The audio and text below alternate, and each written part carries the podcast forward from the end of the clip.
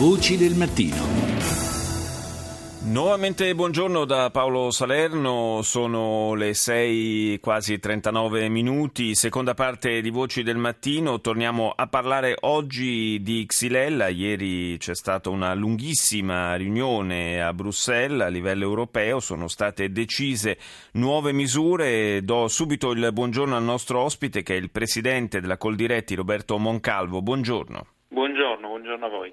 Le chiedo subito una valutazione delle misure che sono state decise ieri, misure che eh, eh, lo ricordo, eh, prevedono la creazione in sostanza di una, di una sorta di, di, zona cuscinetto di una ventina di chilometri eh, che insomma, dovrebbe eh, limitare il rischio di, di estensione ulteriore di, di questa eh, epidemia, diciamo così, però ci sono delle altre misure che forse lasciano un po' più l'amaro in bocca, in particolare penso alla misura della eradicazione di piante eh, nel raggio di 100 100 metri da, da quelle malate che potrebbe avere delle conseguenze pesanti. Sì, beh, questo in effetti è proprio il punto, il punto più assurdo e più inaccettabile di questa decisione, perché pensare di rimuovere tutte le piante infette più tutte quelle ospiti a 100 metri di, di, raggio, a prescindere dal loro stato di salute, è obiettivamente inaccettabile.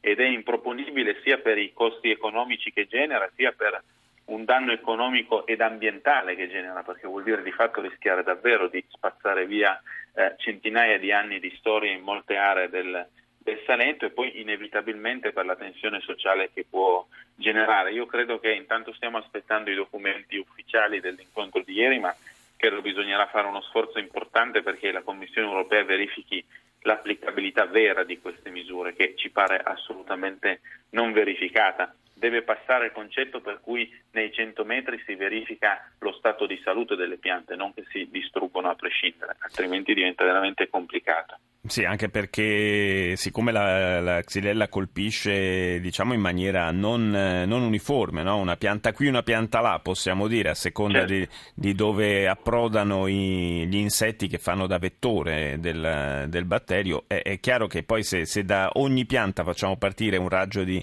100 metri si rischia di radere al suolo tutto. Assolutamente sì, e questa è la parte più assolutamente negativa. Devo dire che l'unico elemento, se vogliamo, eh, che, che, che, dobbiamo salutare comunque con eh, un minimo di eh, positività è che finalmente dopo mesi e mesi di silenzio si è detta una parola rispetto a un flusso di importazioni che continua ad esserci dai paesi in cui la xylella eh, esiste ormai da decenni e che fino ad oggi non è stato oggetto di nessun tipo né di restrizione né di controllo. Finalmente si è iniziato a dire che bisogna bloccare le importazioni del caffè, delle piante di caffè ornamentali insomma, che, hanno, eh, che, possono essere dei forti vettori di questa, di questa, malattia e nello stesso tempo si è iniziato a dire che bisogna controllare eh, tutte quelle specie, quelle oltre 100 specie che possono portare eh, la malattia e fare dei controlli alle frontiere. Insomma, per, almeno questo però obiettivamente con mesi e mesi di ritardo. Sì, con grandissimo, davvero con grandissimo ritardo. Eh, Moncalvo, io le, le, chiedo di restare con noi, ascoltare eh, l'intervista che sto per lanciare e poi dopo ne riparliamo insieme. Eh, l'intervista è a Ivano Gioffreda del Comitato Spazi Popolari che si è occupato fin dai primi momenti di questa, questo affare Xylella, sollevando forti dubbi in merito a tutta la vicenda, fino a presentare circa un anno e mezzo fa un esposto in procura procura che, mh, procura che a sua volta ha ritenuto opportuno aprire un'inchiesta che è ancora in corso. Sentiamo l'intervista di Rita Pedizzi. Ci avevano prospettato un piano apocalittico già nel 2013, ottobre 2013, quando ancora non avevano niente nelle mani e quindi noi abbiamo saputo in quell'occasione che nel 2010 presso lo IAM, l'Istituto Agronomico Mediterraneo Bari, si era tenuto un workshop sulla quarantena da Xylella praticamente introducendo dei batteri per le prove e quello è stato il primo dubbio che abbiamo avuto. Però lo IAM dice che il batterio non è mai giunto nell'istituto. Rimane sempre il dubbio, anche perché chi ha condotto quel workshop sono gli stessi che poi sono stati richiamati quando è scoppiato il caso. sono due eh, ricercatori californiani. Praticamente in California è accaduta la stessa cosa, hanno eradicato tutto e questo ci ha lasciato molti dubbi. Richiamati da chi? Dagli scienziati baresi, quindi sono stati chiamati qui con la scienza nominata dalla, dalla regione. Secondo voi c'è correlazione tra disseccamento e batterio? Non c'è una sola correlazione tra disseccamento e batterio, anche se qui si parla spesso di batterio e non si parla del complesso più, non si parla più dei funghi.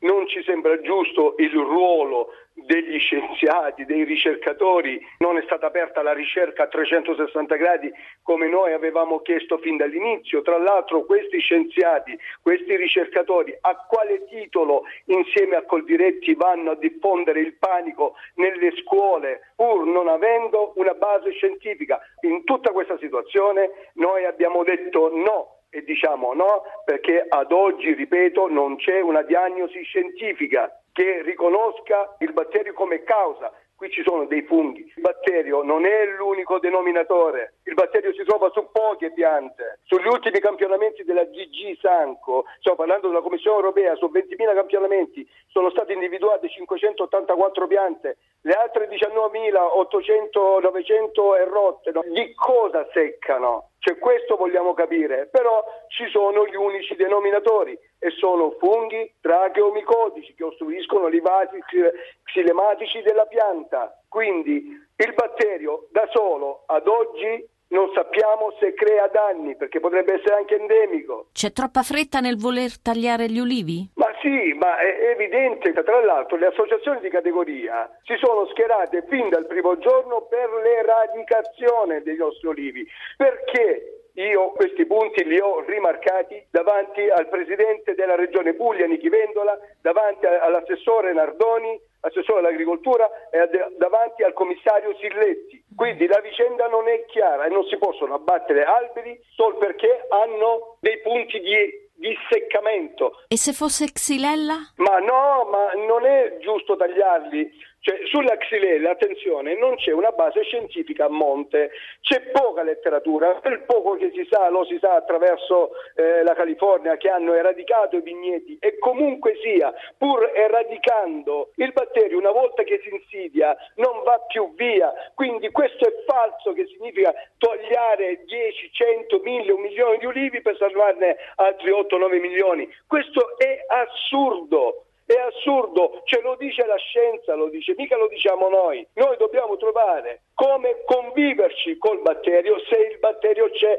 se il batterio è la causa, attenzione, perché adesso non sappiamo quindi noi mettiamo sotto accusa 50 anni di agrochimica in agricoltura, 50 anni di agrochimica in agricoltura che hanno impoverito i nostri terreni, li hanno resi sterili, le piante non hanno la forza di reagire. Ci hanno fatto sospettare che l'Europa è sempre quel mostro. In questo caso praticamente abbiamo saputo che la richiesta di eradicazione partiva dall'Italia, non era l'Europa che ci imponeva l'eradicazione. Abbiamo consegnato del materiale fotografico dei nostri olivi curati, ripeto curati, con sostanza organica e quegli oliveti nella zona, nell'epicentro del focolaio, sono sotto gli occhi di tutti, quegli olivi è passato già un anno e mezzo, quest'anno hanno i germogli per la fioritura. I nostri olivi non si toccano perché rappresentano la nostra cultura e noi non permetteremo a nessuno di eradicare la nostra cultura. Eh, richiamo in causa il presidente della Coldiretti, Roberto Moncalvo. Ha sentito le parole molto appassionate di Ivano Gioffreda.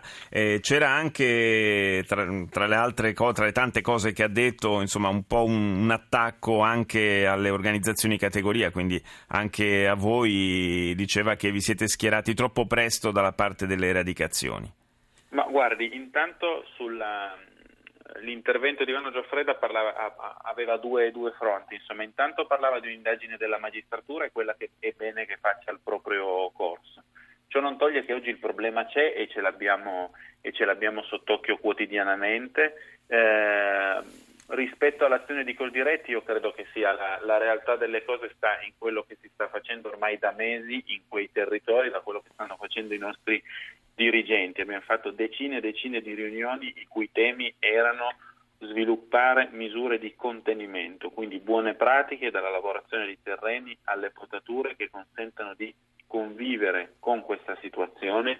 L'eradicazione è l'ultima spiaggia, non è lo strumento per affrontare una situazione del genere, perché tagliare un ulivo vuol dire fare male ad anni ed anni di storia. Però queste vicende vanno affrontate con massima, massima lucidità e quindi prima cosa misure di contenimento, poi un, un forte lavoro di coordinamento della ricerca su cui ci stiamo impegnando mettendo eh, insieme tutte quelle che sono eh, le forze che possono darci una mano, una ricerca libera su questo tema che ci porti ad avere nuovi risultati che ci consentano di affrontare la malattia. Eh, perché, poi... perché, Moncalvo qualche dubbio per la verità da più parti si è elevato sulla reale natura del problema, cioè la, che la xylella ci sia, per carità di Dio, è un fatto acclarato, però sono, abbiamo sentito tante voci sostenere che ci siano quantomeno delle concause. Certo, i, ma i dubbi sono molti e ci sono anche scenari che stanno vedendo la magistratura coinvolta e quindi è giusto che quei percorsi vadano avanti. Eh, ciò non toglie che oggi la questione c'è e va affrontata con lucidità mettendo in campo tutte le forze possibili, convinti come siamo davvero che l'eradicazione sia l'ultima spiaggia. E non a caso siamo ancora oggi profondamente eh, scontenti di quello che ieri l'Unione Europea ha deciso.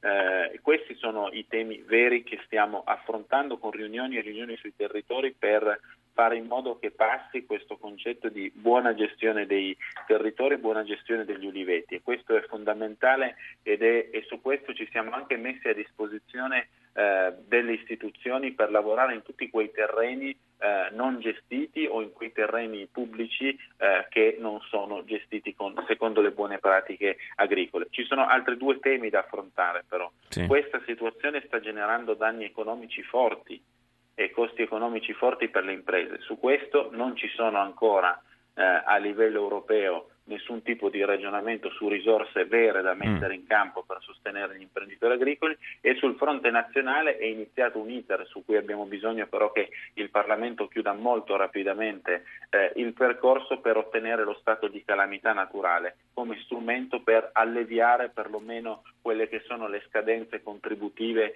fiscali e in termini di rate di mutuo delle nostre imprese agricole. E poi l'ultimo tema eh, che deve essere un messaggio chiaro, vero e soprattutto forte ai consumatori questa malattia non mette in dubbio minimamente la qualità e la sicurezza alimentare dell'olio extravergine. Mi sembra importante sottolinearlo questo, assolutamente, perché evidentemente le piante che danno frutto, dalle quali poi viene ricavato l'olio, sono piante sane, quindi altrimenti non darebbero frutto, per cui non ci dobbiamo preoccupare di questo, semmai ci dobbiamo preoccupare in prospettiva del calo della quantità della produzione, certo, ma non certo. della sua qualità.